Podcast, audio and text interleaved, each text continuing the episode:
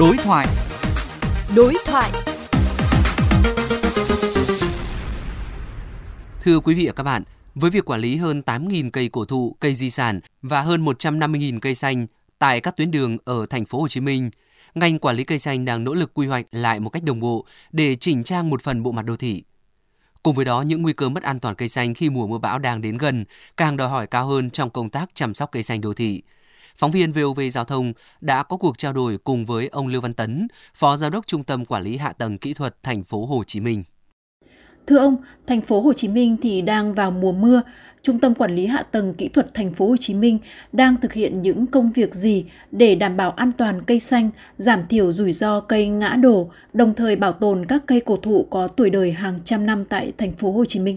Cây cũng như con người, nó đều có tuổi thọ, tuổi đời.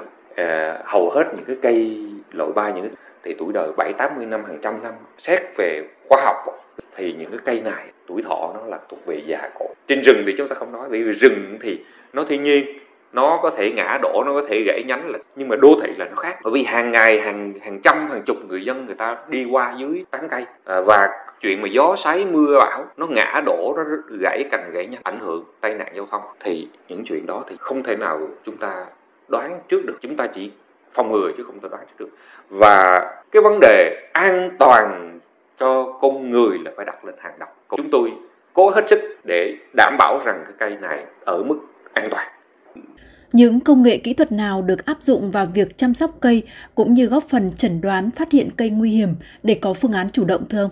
Trên lý thuyết thì chúng ta có thể là à, có những cái uh, gọi là thiết bị mà nó siêu âm, à, nó định hình định dạng phân biệt được các cái cây mà phía trong nó rỗng rục hay không.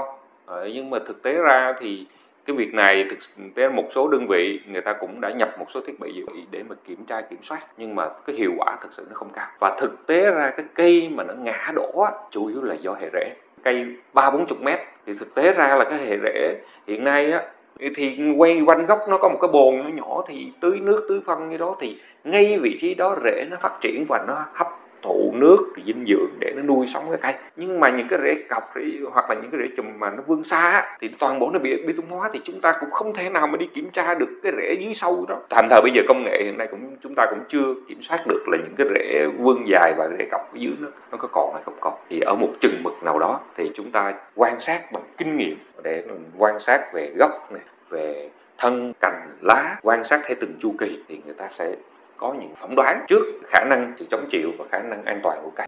Trong bối cảnh hiện nay thì việc trồng mới các loại cây được người dân đặc biệt quan tâm. Vậy cây xanh trồng trong đô thị thì cần phải cân nhắc những yếu tố gì thưa ông? Trong cái chương trình à, phát triển à, công viên cây xanh, đó là cái chương trình gọi là dẫn nhập cây xanh đô thị. Mình tìm những cái loại cây trồng thử nghiệm và kiểm soát cái sự phát triển của nó để phù hợp với môi trường đô thị hay không. Môi trường đô thị nó phức tạp, nó không như trên rừng, à, nó và đảm bảo vấn đề về bóng mát, về vấn đề về hệ rễ của nó không phá hủy về hệ thống hạ tầng này, không xâm nhập vào vùng nhà dân nè rồi à, cây là ít sâu bệnh nè cây là ít ngã đổ ít gãy cành nhánh nè thậm chí có những cây á, phải lựa những cái cây mà lá của nó rụng xuống là ít ảnh hưởng nhất đến người dân bởi vì nhiều khi cái cây mà nó rụng lá nhiều quá thay lá liên tục thì nó ảnh hưởng sao? Xuống đường, vệ sinh, công nhân phải quét đường thậm chí trời mưa, nó dồn hết vô cống, nó ngạt cống. Nó có rất nhiều vấn đề để khi đánh giá đưa ra một cây để thích hợp trồng nuôi việc mà chọn cái cây này rất là phức tạp và cực kỳ kén chọn. Thì chúng tôi, trong hai năm nay thì chúng tôi cũng dẫn nhập được khoảng hơn 10 10 loại. Và chúng tôi đưa ra những cái tiêu chí, những cái đường 3 mét thì thường là trồng loại cái nào? Vỉa hè 5 mét thì trồng loại cái nào?